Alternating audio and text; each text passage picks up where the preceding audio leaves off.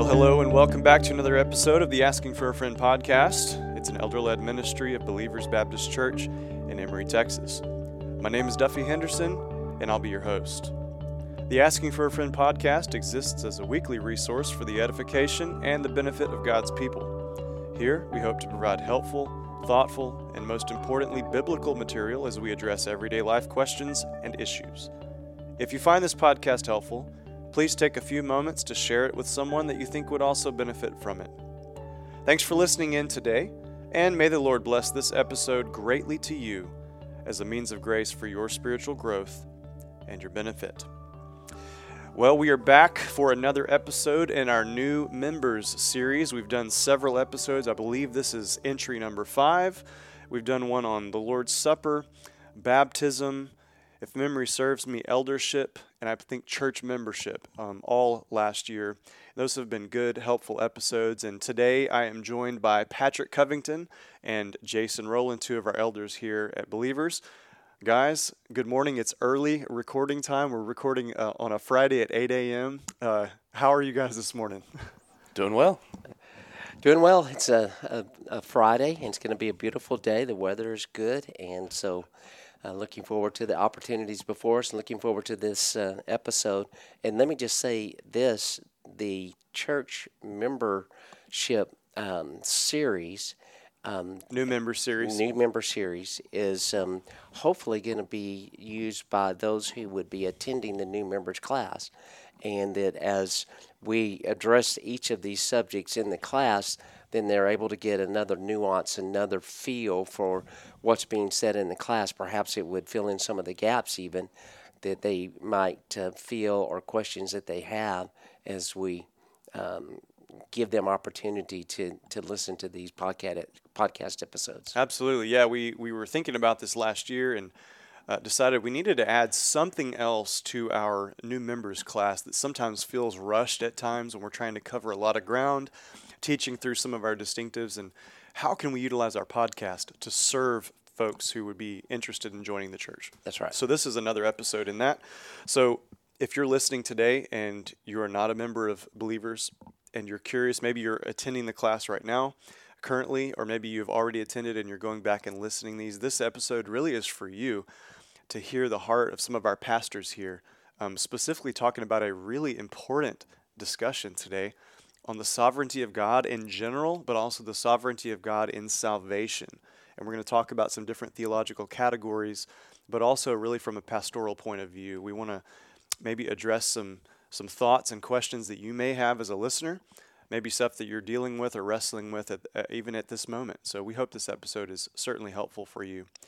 But before we ju- uh, jump into the doctrinal stuff, the theological stuff, we'll, we'll deal with all of this.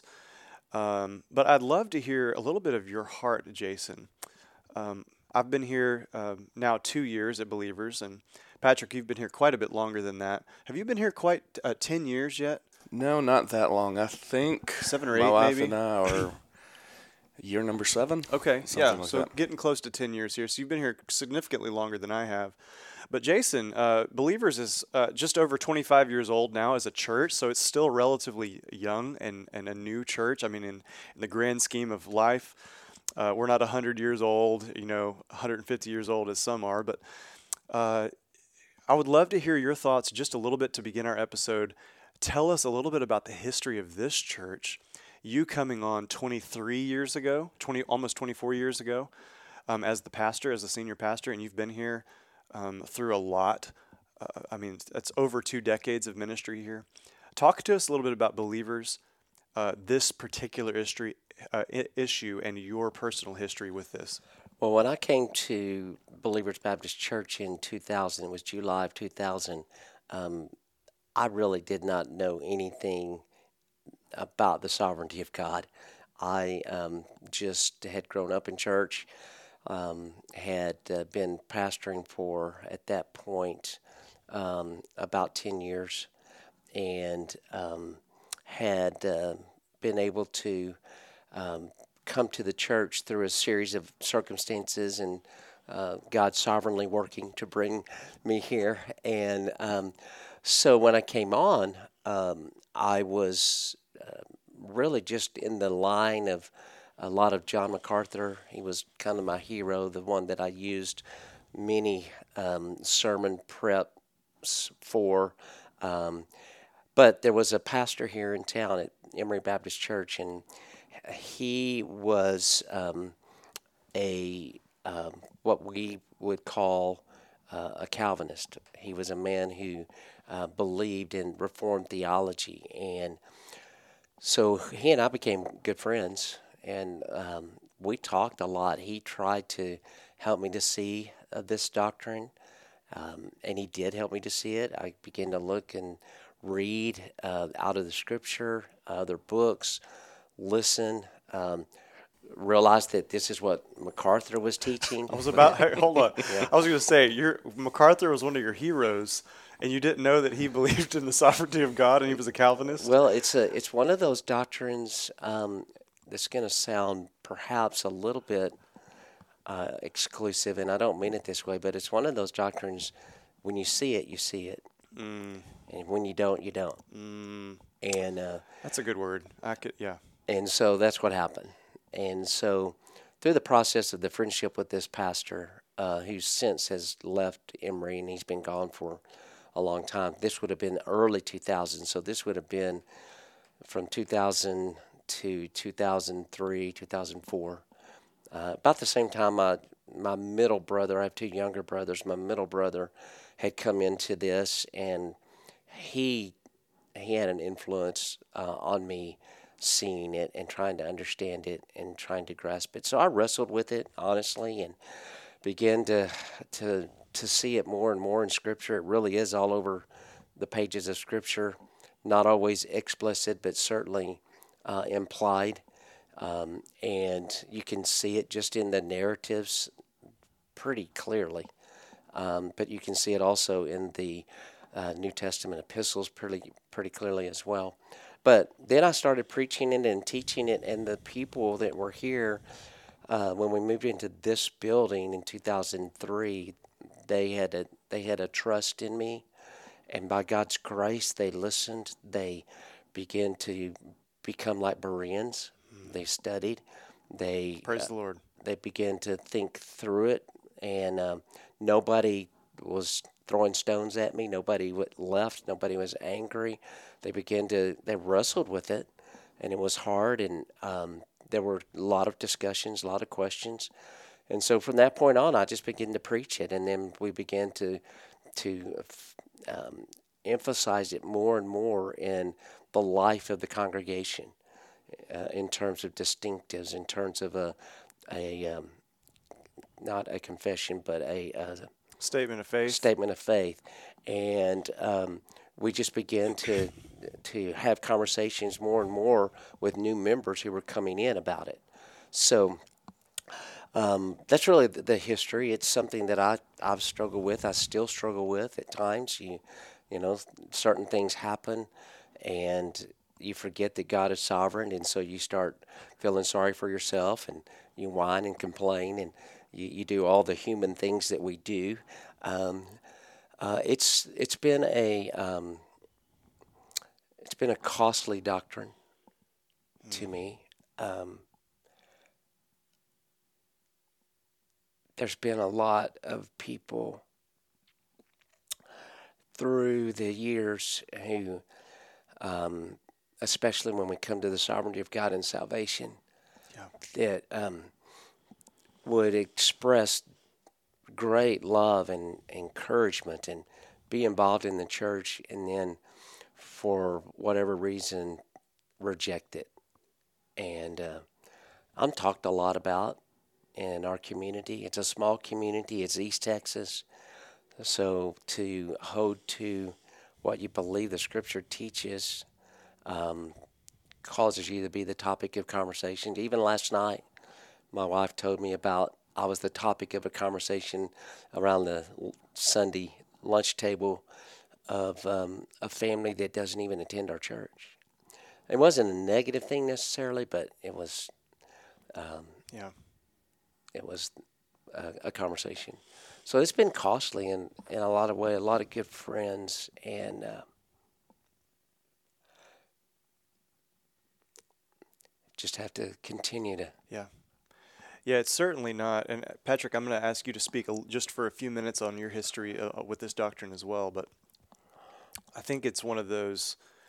Um, for me personally, I was uh, not taught this as a kid. I was raised in church my whole life in the Southern Baptist world, and um, I I knew that God was big and He was awesome and He was you know all of those other words that we might use, uh, but uh, specifically this doctrine, uh, I didn't come to it until I was an adult as well. I was in ministry. I was in vocational ministry, and um, someone gave, interestingly enough, someone gave me a um, I believe my first, the very first thing I ever came in contact with with someone who was teaching this was a devotional by John MacArthur. It was uh, like a small devotional booklet that he had published, and um, I'm an avid reader, so I read it, and he has some footnotes, and I'm a footnote reader, and I started reading some some other folks, and it was it just blew me away, blew me away. I had never never experienced it.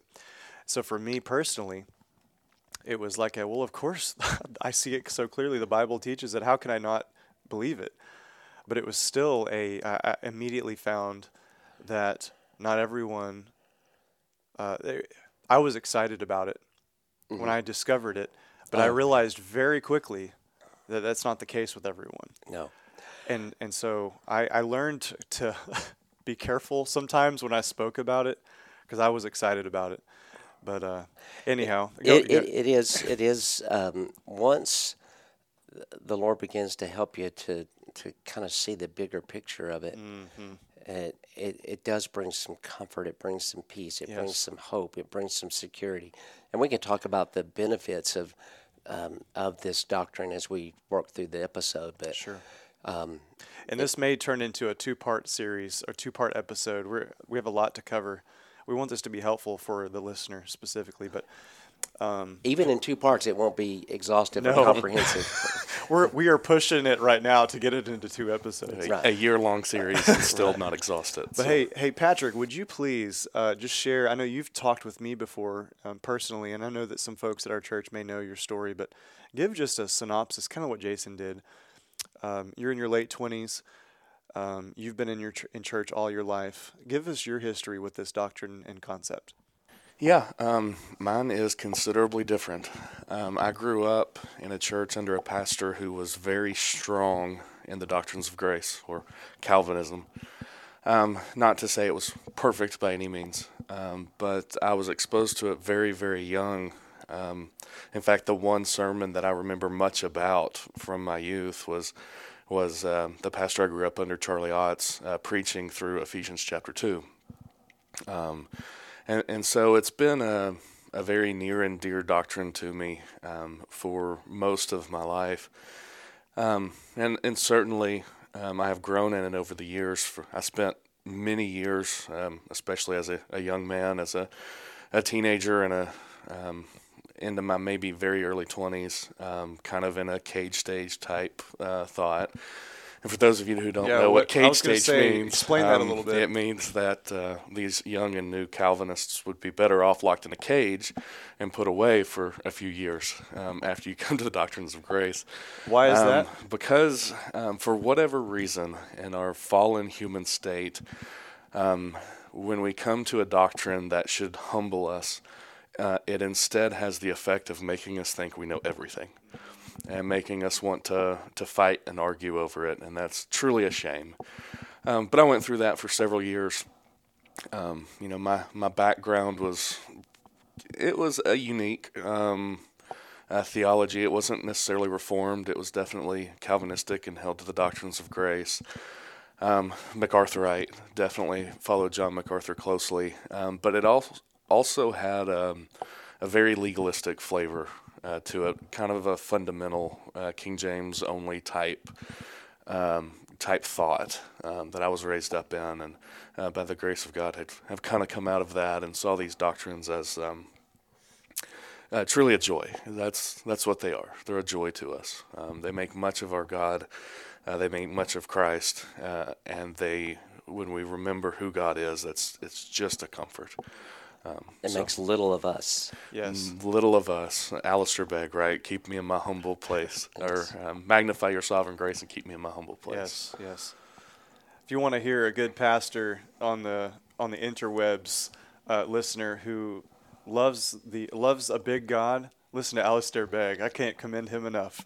right, right. Um, well, do you have anything else you want to add to your story? No, that was. And then you came here, right? You, yeah, um, uh, my wife and I came here shortly after we got married, and um, yeah, we have grown in the church, and uh, you know, by the grace of God, have you know, are where we are now. Amen. Amen. Well, thank you guys both, um, Jason. I know this is a this is this is close to the chest for you, uh, close to the vest. You know that that that sort of uh, idea with this doctrine. And, um, so I want us to kind of talk through. We have a church distinctive on our website. You can find all of them um, on bbcemory.org and then go down to, um, I think we have a tab called Church Distinctives or Distinctives that you can access all of them. But we're going to be talking through our page that we have there just a little bit, um, hitting some different high points. But before that, um, I want to quickly speak to I want to ask a question, pose a question to you both. Um, in light of the conversation that you guys have both and already been engaging in with your background and your history, I think the answer to this is evident. But I do want to ask it and ask you guys to respond. Is there a need or a reason for our church to have a public document, a public statement on this doctrine, specifically for uh, prospective members? Absolutely, I th- I think it is, and the the reason that it came about was that uh, a distinctive is just basically a white page paper that explains these are the things that Believers Baptist Church hold to. This is what our elders agree with. This is what our congregation will hear and will also commit to. And so it would be a distinctive on deacons, on uh, family ministry, on eldership, and of course, um, this one. And there's about seven or eight or nine of those. But it came about because um, we, uh, we were trying to. Uh, understand who we were as a church, what I was becoming as a pastor, and I was growing in my understanding, as I just related a little bit in the beginning of the episode. And so um, we had all kinds of people coming. One, because we had a new facility. Number two, because our um, worship was um, more of a, of a modern, uh, contemporary worship style. Um, and I was new to the community, relatively new, and so I was out in the community and involved, and so people were coming, and they were coming from all experiences and backgrounds, and so we needed to be clear as to what when they came they would hear. Um, that way, there would be no consternation, and you know there would be no sense of um, betrayal as we thought you were one thing and you're something else. Yeah, would you say that this is uh, we have these distinctives in order not only to be transparent with folks, but also as a preventative measure to uh, maybe prevent a potential conflict um, with with potential church or uh, prospective members. Right. Those would be that that is part of it. It's a lesser part. I think it's the idea is for it to be helpful. Um, especially in our culture, and it was just beginning back in those days to become more prominent, more of a pattern of people's lives in searching for a church that they would look at the website. And so the distinctions then were put on the website so that people could have some sense of what they were when they came through the front doors. You know, when you a guest comes to a front door of a building, they don't know what's behind that door. They don't know what to expect. They don't know where they're going to sit. They don't know who's going to greet them. All of those uh, first time visitor issues, right? But we were hoping to say, when you come, we want to welcome you. We're delighted that you're here, but here's some of the things that you might hear. Here's who we are. Yeah. And hopefully, this will be helpful to you as sure. you discern does God want you to be a part of this church, or is, um, is this something that would be such a um, an obstacle to you that you felt like that you needed to be somewhere else? Yeah, and I would say probably, I may be over speaking, but for you, Patrick, for you and your wife, when you found out that this church uh, held to this doctrine, it was probably um, a um, a friendly, in a, in a metaphorical way, a friendly face. It was Oh something yeah, it that was, was, positive um, for you. Kind of shocking to us, honestly. Um, in kind of the context I grew up in, it was almost, I mean, very small church, and for many years a home church is what I attended, and it was almost exclusivistic. Uh, you know, there were no other Christians unless you believe this doctrine, and you're not going to find anybody that believes this doctrine unless you go to Southern California to MacArthur's church, right? Um, and so, you know, if after my wife and I got married, she was attending a Presbyterian church in, in Sulphur Springs, and I went there with her for a little bit, but uh, ultimately we were not Presbyterians and wanted to find a church that we aligned with theologically. Um, so we started visiting, and uh, by the grace of God, this is the first place we visited. And um, it did not take long for us to hear the doctrines of grace here, and it was a it was a drawing thing um, because it told me something about the God this church serves. Um, so it was a, a very comforting thing. But yeah, with this, um, I mean, circling back to your question too, Duffey, uh, the need and the reason to have this statement. I think it's also important that we communicate that as Christians, we, we love the truth. Um, and as people who love the truth, we desire to be transparent about what we think the truth is. Um, so, you know, putting out there clearly and transparently for the world what we believe is a very important thing to us. Um, it helps us. Um, uh, to your point earlier, Jason, with having it on the internet, uh, it helps us um, find other brothers and sisters that we align with. It helps them find us when they're moving to the area, something like that, and it's uh, it's a good thing. Yes, and, and to let me follow up just one second because uh, it's not to say um, we've got all the truth, we have a monopoly on it, and everybody else is wrong. It's not to say Absolutely. Uh, we're better than you. This is just to say this is what we believe as a church, and we hold to these things, and sometimes it is costly um, to us, um, but this is what we believe, and we we just want you to know with transparency who we are. Um, we we talk about it all the time. You know, whether it's what I say in the membership class regarding a divorce, or whether it's invitations to the elders meetings at any time. We, we are invitations even for non-members to our members meetings. Come and see who we are.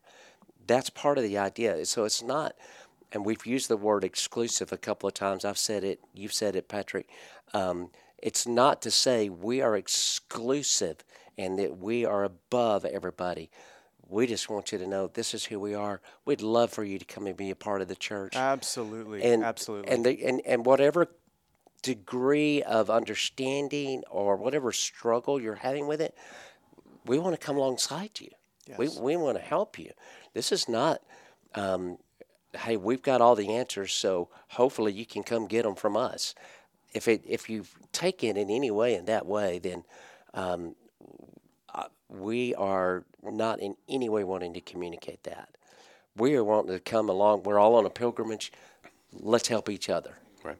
Yeah, and uh, I was talking with both of you briefly before we, we began recording, and um, R.C. Sproul in his um, seminar series uh, called "Chosen by God," where he handles this doctrine over the course of six or seven uh, lectures, uh, he begins it uh, with wisdom in that he says this is a doctrine that we all ought to approach with an extra measure of grace, and that's true. And if we don't, um, we're right back to that cage ta- stage type mentality that I was talking about earlier.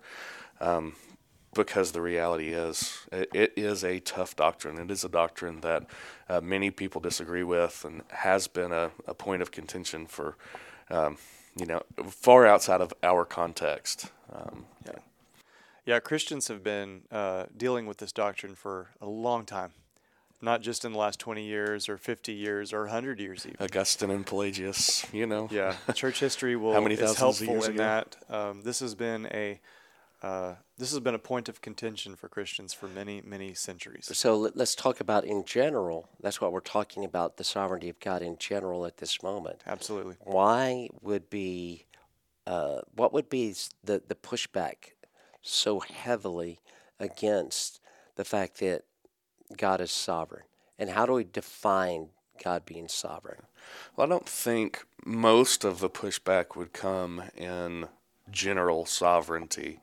Um, that you know, God orchestrates things that come to pass. Uh, certainly, there is pushback. Um, you know, trying to explain why there's the presence of sin and evil and why bad things happen, and reconciling that with a good God. How do you do that? And uh, of course, this is not the context for us to go in and explain that. Um, but that is a common thing that people would push back back uh, back with, just generally speaking, with God's sovereignty.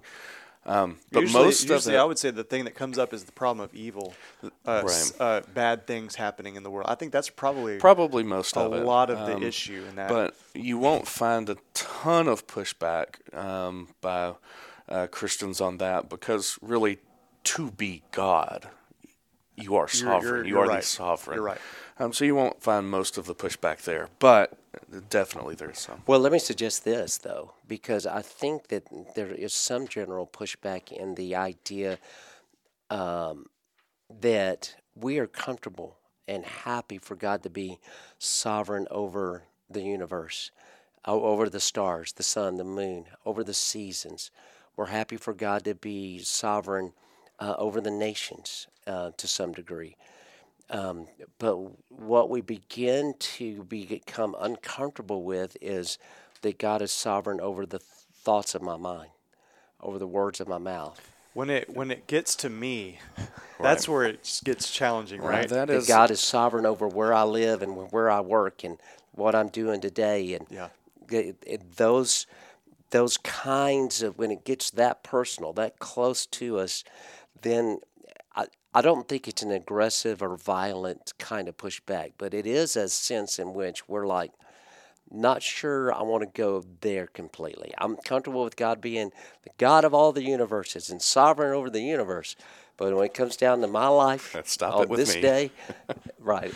Yeah, um, we do have that tendency. Um, That's we just a human want tendency. to be yeah, uh, it's, it's like and- God, you're you're awesome, but I need my personal space, right? well, and um, too, it's definitely a, a human tendency, and you'll find that universal, if you will. Uh, I think it is pronounced a little bit more, probably in in Americans, um, and Yes. even more so in Texans, Yes, right? right. we are prideful Texans if we just We're are prideful Americans, yeah. We're independent. yeah. yeah, yeah.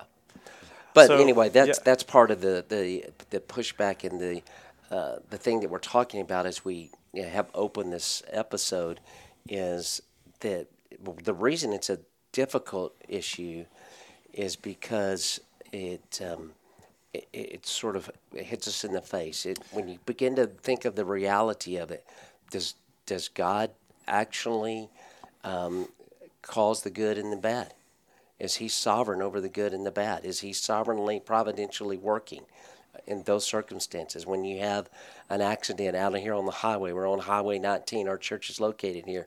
When you know there's an accident and a mother and a two-year-old baby are killed, is God sovereign? When members of your congregation have cancer? Is God sovereign?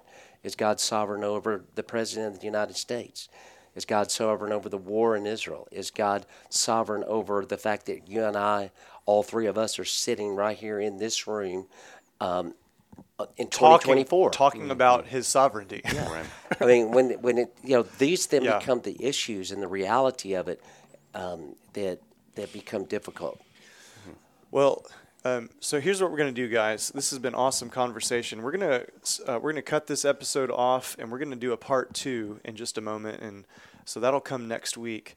But I'd love for you guys to spend just a minute or two, maybe Patrick, give a closing thought about the beauty and the majesty of God and His sovereignty as we end this episode. Uh, oh, you only have two minutes Do, now. do that in a closing thought. Okay. Uh, and then uh, we'll save the whole issue about sovereignty and salvation for our second episode. Yeah. Well, I'll I'll start the thought with a, a quote from A.W. Pink, uh, one of the old dead guys that's wonderful to read. Yeah, he's Um, a, by the way, if you're if you're not read well read in this, uh, A.W. Pink has a classic book uh, on this topic that is recommended by many, and it's one of the Right. one of the main books on the issue in the recent history. For sure. Yeah, A.W. Pink, his his book, The Sovereignty of God, is is very very good. But from that book, actually, um, there's a quote in it um, that says divine sovereignty is not the sovereignty of a tyrannical despot, but the exercised pleasure of the one who is infinitely wise and good. And I think that's really the key to understanding all of this. Uh, the reality is, we have a great and majestic and holy God who is perfectly sovereign, who orchestrates all things, who, as uh, R.C. Sproul would say, um, has not allowed a single maverick molecule. And that, by itself, ostracized from the rest of what we know about God, should terrify us because we are not in control ultimately.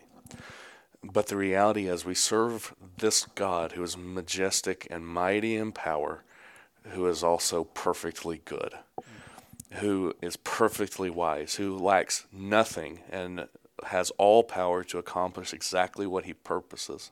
And he has promised to purpose it for the good of the believer. Um, and that is where our comfort comes from in this doctrine. Um, there is no more comforting doctrine. Uh, Charles Spurgeon, the sovereignty of God is the pillow upon which we should rest our heads. Amen. Right? Um, th- that ought to give us ultimate comfort because our God can care for us far better than we can care for ourselves. Amen. And that's what's so rich and so wonderful about this doctrine. We have a wonderful God who loves us, and He lacks nothing. So He will love us and He will care for us. I think that's a great way to end this portion of the conversation. We will pick this up on our next uh, next week's episode. Thank you once again for listening to the Asking for a Friend podcast, specifically this new members series on the sovereignty of God and the sovereignty of God specifically in the realm of our salvation. So join us next time for part two of this conversation.